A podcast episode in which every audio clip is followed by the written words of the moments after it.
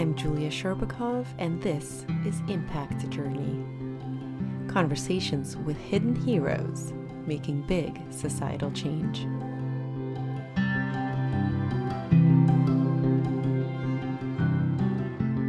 And a good place to live is a good place to visit. And when the locals, when they come together and create a livable community with industries and businesses that thrive and secure the natural element of social and the cultural and the financial, when all that comes together, then you actually can grow and expand and scale. Being and thinking sustainable and the pride in it that we take care of our natural surroundings and we develop products that are world leading. Today, I'm happy to welcome Hege Barnes. About her impact, Hege is the director of the Americas at Innovation Norway, the Norwegian government's arm to develop tourism and industry. About her journey, a fascinating theme here is how Hege is representing a small country with a big impact. Whenever there's talk about impact and sustainability, it is likely that Norway will come up in conversation. And Hege reminded me that this goes back to the 1980s and the Brundtland Report, which was led by the Prime Minister of Norway at the time, Gro Harlem Brundtland. And the main thing to come out of that report was actually the definition of sustainability that many of us use today, which is meeting the needs of the present without compromising the ability of future generations to meet their needs. And fast forward to today, the biggest ad at the Super Bowl 2021 was an American car company having Will Ferrell competing with Norway in electric vehicles. So I was curious to peek behind the scenes. How does a sustainable national strategy come together that punches above its weight? And what can we learn from this small country? Please enjoy this conversation with Hege Barnes. I'd love to start a bit going back in time in your story because looking at your experience, and you've been at Innovation Norway 15 years, I'd love to just understand a bit more about where the origins came from of what eventually drew you to this work, representing your country in a way. What led you to this and where you mm-hmm. come from? I think it's based on where I grew up. I grew up in northern Norway and it's beautiful and it all, but it's an Arctic climate. And I realized early on it's a big world out there. I need to learn and explore. And I didn't really know what I wanted to do. I was very interested in social anthropology. But I like marketing. Then I moved to another city in, in Norway to get an education. And I moved to Denmark and joined an international class in master in international business because I was like, oh, that's my first step in getting out into this big world. I met a lot of people from US, from Spain, from Australia, from Hungary. It was like a big mix of international students that really triggered my travel interest and seeing the world interest. And I also realized then that I wanted to work with international relations in one way or another. And then I started to get to know the Norwegian Tourist Board, was called something else then. But it was like, ah, that seems interesting because you're actually promoting Norway, you're promoting where you came from, you're promoting your own values, your own products, and something that I have deep knowledge and passionate about it's also like a communication aspect to it, that telling the story aspect. So I did my, I started my master's program and that you had a six month internship. And I applied to South Africa, Australia, Canada, but I got a great opportunity in Toronto, in Canada. So I was like, yep, I'm going. And I worked for the Norwegian Trade Council there. It was supposed to be six months, but ended up two years and wrote my master's thesis there and all. And I loved it. I loved that kind of work. Uh, but when that ended, I was like, hmm, I don't want to go home. And then there was an opportunity in New York and it was for tourism. And I hadn't worked in tourism before, but it was still that communicating this beautiful country we grew up in and, and the values that we have. And we already then started sort of working on the core values of nature based vacations. So that sounded interesting. So I moved to New York. You know, it changed because I actually had worked with bigger industries. I worked with oil and gas. I worked with sort of pulp and paper and heavy sort of industrial products and helping bigger companies get into the Canadian market. And then I was like, hmm, tourism sounds like a new adventure. So I took that that and I loved it. I was there for five years working for the tourist board. And then I realized also there's new opportunities. I tried to live in Seattle for six years and I got married and loved the West Coast. And I worked for as a sales manager for a tour operator. But then after a couple of years, I got an opportunity to come back to New York and take over as the office manager for Innovation Norway. And I was like, okay, this is the dream job. I can work with the broader uh, spectrum of uh, products to Norway and profiling Norway, but also help Norwegian companies smart Norwegian companies come to the US or North America and grow their products here. And as we also started with this whole sort of sustainable aspect of, of developing both the destination from a tourism perspective, but also as a local perspective, a destination perspective, to actually having products that are more sustainable and bring sustainable technologies to the market. That is also something that was very, very intriguing to me. So there were two questions that popped up, like this almost like this duality of wanting to go abroad and leave Norway and go explore the world, but then at the same time of national pride of wanting to represent the values that your country represents to wherever you go. And that's kind of interesting, right? It's like wanting to leave it, but wanting to take it with you. Yeah. And that's why I think I'm, I have the best job in the world because I get to still stay so close to who I am and where I'm from. I lived for 25 years, I think, in Norway. So I'm very much a Norwegian, but I lived almost as long here now in North America. And being able then to take that sort of cultural background, the good things, Norway's not perfect by far, but all the good things and things that work and sort of sharing that knowledge and that skill set and, and helping my beautiful beloved country succeed, particularly then in the sustainability field. It's super rewarding for me. And it's so interesting because each of those things, the wanting to leave it, but then wanting to share your pride in it, on the one hand, it's a small country. So I can also relate to wanting to leave. and on the other hand, being so proud of these elements that you you brought with you. I'm so curious to know more about what it is about Norway that's unique and that's special and that you took with you that also made you want to work for essentially your country, right? And then to promote it overseas. Because in Norway, I mean, even growing up there, is there a sense of national pride? Is there a sense of this is what makes us different? Yes, there is. And Norwegians think they're world champions.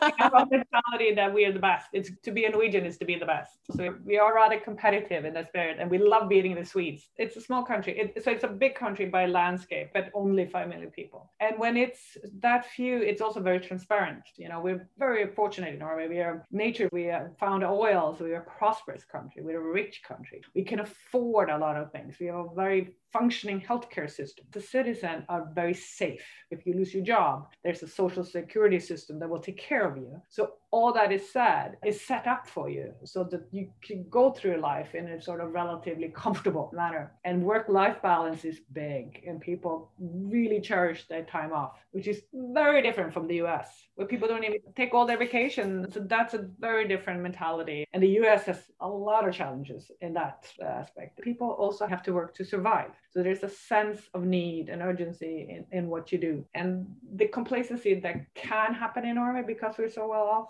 that's a little dangerous. And it's also part of my job is also we, we're calling it to sort of fill the export gap. Because if you look beyond oil and gas, which we are now trying to transition out and transition more to renewable energy sources, we have an export gap. We import a lot more mm. products than we export. So we need to create a lot of other industries for the future. And when you don't have that need, that urge that you need to actually create and innovate and sell to survive, the pace is often slower. And you have to use other means and measures to get this sort of development um, there's a lot of these things that make it attractive to be in Norway, but same time that we need to sort of shift the mindset because things will change in the future. It's so interesting to hear your reflections on it because you having lived half your life in Norway and half your life outside of it really allows you to compare and contrast and see the beauties of it, but also the limitations of both places. But how you were talking about what you're seeing in the US that actually would be helpful to learn from. And so with that, actually, I'd love to really get into what Innovation Norway does and what your role in it is. There's at least two parts in your role that I've seen the tourism part and the business part. So, getting people to come to Norway, but then also getting Norwegian businesses out into the world. Can you talk a bit more about Innovation Norway and specifically what your role in it is? Yeah, I'd be happy to. So, I have three. We also have an investing arm oh, here. There you go.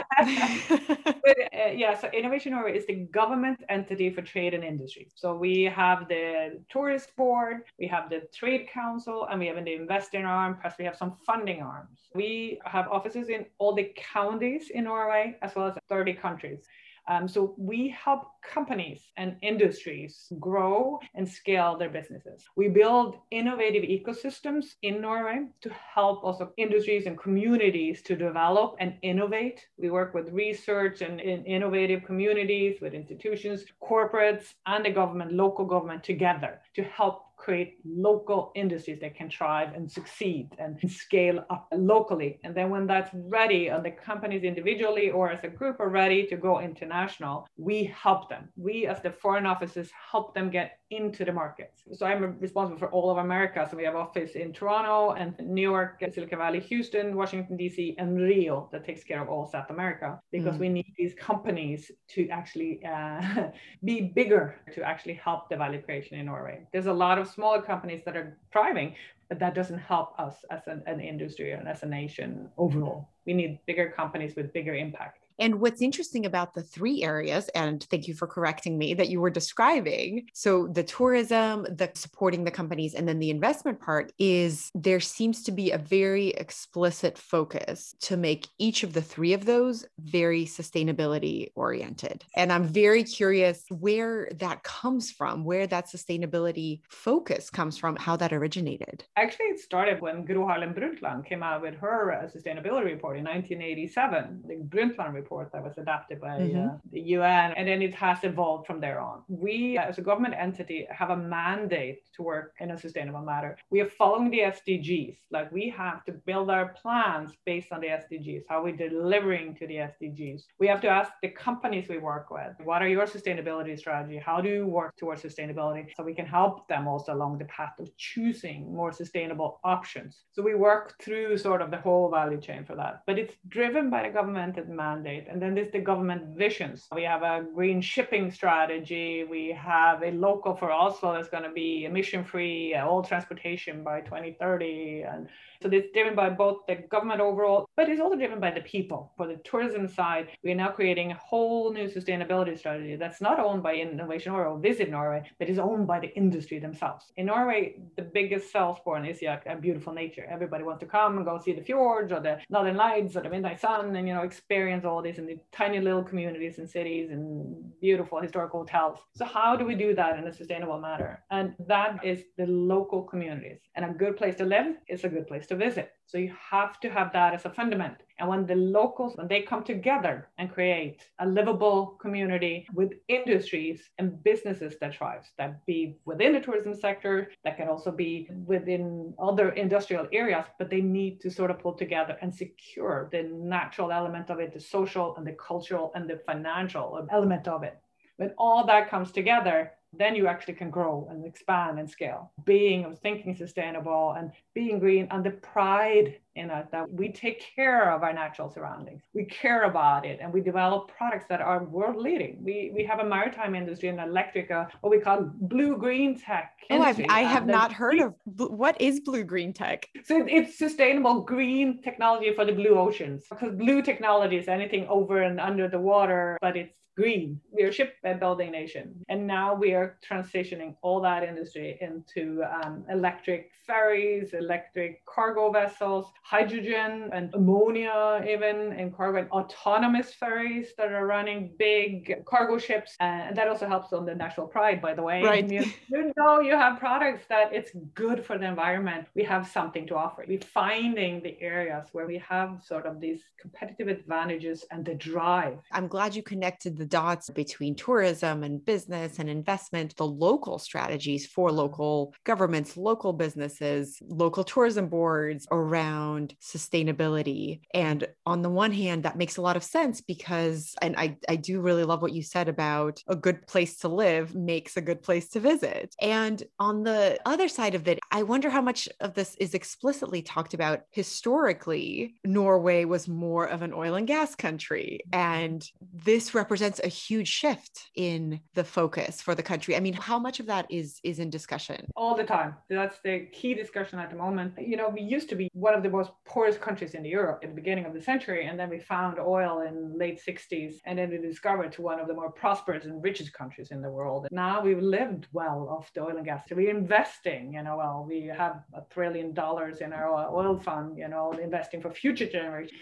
But we see that we need to shift. We are now moving into renewable energies. We're seeing it as a need to do, but it's also it's a great opportunity because we need to follow the trends. The future generation, they require renewable sources. They require both smart, sustainable solutions. And I guess what helps is that this is connected to government policy. And I don't know how closely Innovation Norway works with national policy making, but often for other countries, and I'm sure you're following as well well what's happening in the US and trying to make a Green New Deal happen and how difficult that is to get that support from industry, from an entrenched yeah. industry. That's not easy. And so no. I'm, I'm curious, what do you see on the link to policy? So, absolutely, it's super important. When we work uh, internationally, it's the consulate generals and the embassies that take care of the policy and work with the regulatory bodies. We get our assignment letter from different departments in the ministry and the mm. government, and they will direct us in saying we, among others, are working with green New Deal, so they're saying with green technology. That's our focus. That's our priority. So we can give funds and money in partnership with local investment arms. We can help fund green technology solutions or innovative environments and ecosystems and networks and clusters. Uh, you know, for the local levels, there's a lot of incentives. For example, the electrification of cars. You know, we have 54% of all new cars bought in Norway today are electric. And that's because it's become sort of trendy to drive it. There's incentives from the government buying an electric car is much cheaper than a diesel or gas driven car. Things are changing, but you could drive at least in HOV lanes. You get, you know, free toll booths. There's a lot of free parking and charging stations all over the place. But when the government sort of makes it easier and helps create that as sort of a trend and a cool thing to do, an affordable and economically smart thing to do, an environmentally smart thing to do, and it's also like a fun thing to do, then it helps for sure. Exactly. And it helps certainly when it's a really holistic strategy, right? Where that includes policy, it includes infrastructure, yeah. it includes investment. Now, I would love to talk about the Super Bowl ad, and I'd love to talk about it from a few angles. It connects to what you were saying earlier about your origin story as coming from this relatively small country in terms of population, but it's a relatively small country that has a pretty big influence. And for me, that Super Bowl ad was kind of an example of that. Here's Will Ferrell driving for GM in the Super Bowl, one of the biggest events in the US. This is the way I explain it to friends who are not from the US. The ads on the Super Bowl are really more symbolic than anything else. Like it really is a stand often that a brand will want to make, and they'll yeah. often take that time and that space to make a stand. And what's really interesting about this GM ad that was really almost pointing at Norway as the North Star of mm. what an electric future will look like was really interesting, given that, again, it is a small country with a big influence. So, my first question to you is how did you make that happen? I, I do think we have that stand that you said that we are actually a little bit of a North Star in this field, but it might not be as known until the Super Bowl when millions, hundreds or millions of people saw that. But it actually it was GM themselves. The reports on Norway with 54% of all new cars being bought in Norway being electric, that came on their radar and they were about to launch their vision that their whole production is shifting toward electric vehicles. So it was the big message that they were going to give at the Super Bowl because that is the biggest stage in the world for this messaging. So they thought, oh my gosh, this country is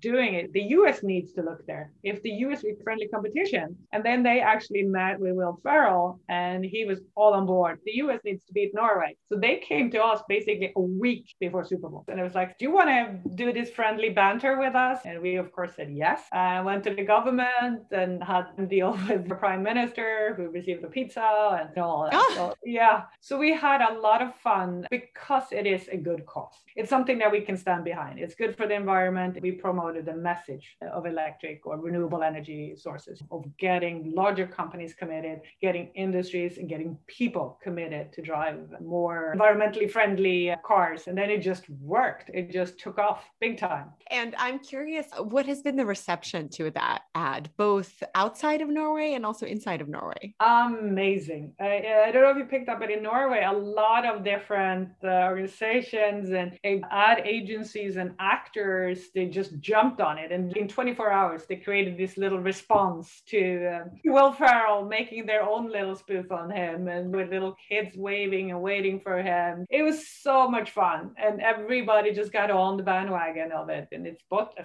phenomenal PR for Norway as a sustainable destination. And in the US, it took off. There was articles everywhere and it was Super Bowl rankings, you know, the most fun commercial and all. What we often say is that we are really, really good engineers, right? We're good at technology. We're not so good at telling our stories. So it's like, okay, this is one way you could do it. So that whole sort of sales and marketing and taking advantage of an opportunity to get our industry to ride along, ride on the wave. Exactly. Ride the wave while it's happening. Yes, absolutely. And it's not a one time small wave. It's like, this is the wave. Exactly. It is. It's now the time to build for the future. Yeah, absolutely. And I'm glad you connected those dots actually, because so many of the guests that I've had on this podcast, from Patagonia to Fairphone, mm-hmm. that is the strategy. That is why their mm-hmm. business has taken off and is doing really well, because it's not this nice thing on the side. It is the thing driving yep. the business. And that's why I'm so happy to talk to you because I've had the business angle, also the nonprofit angle, the international organization angle. This is the first time that really have the national angle at a country level when all those dots line up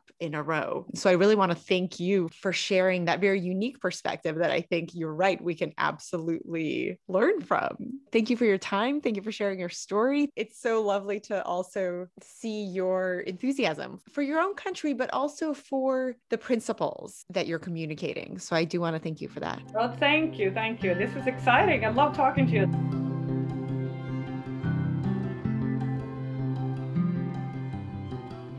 A big thanks to Hege. You can follow her work on Twitter and in the links in the show notes.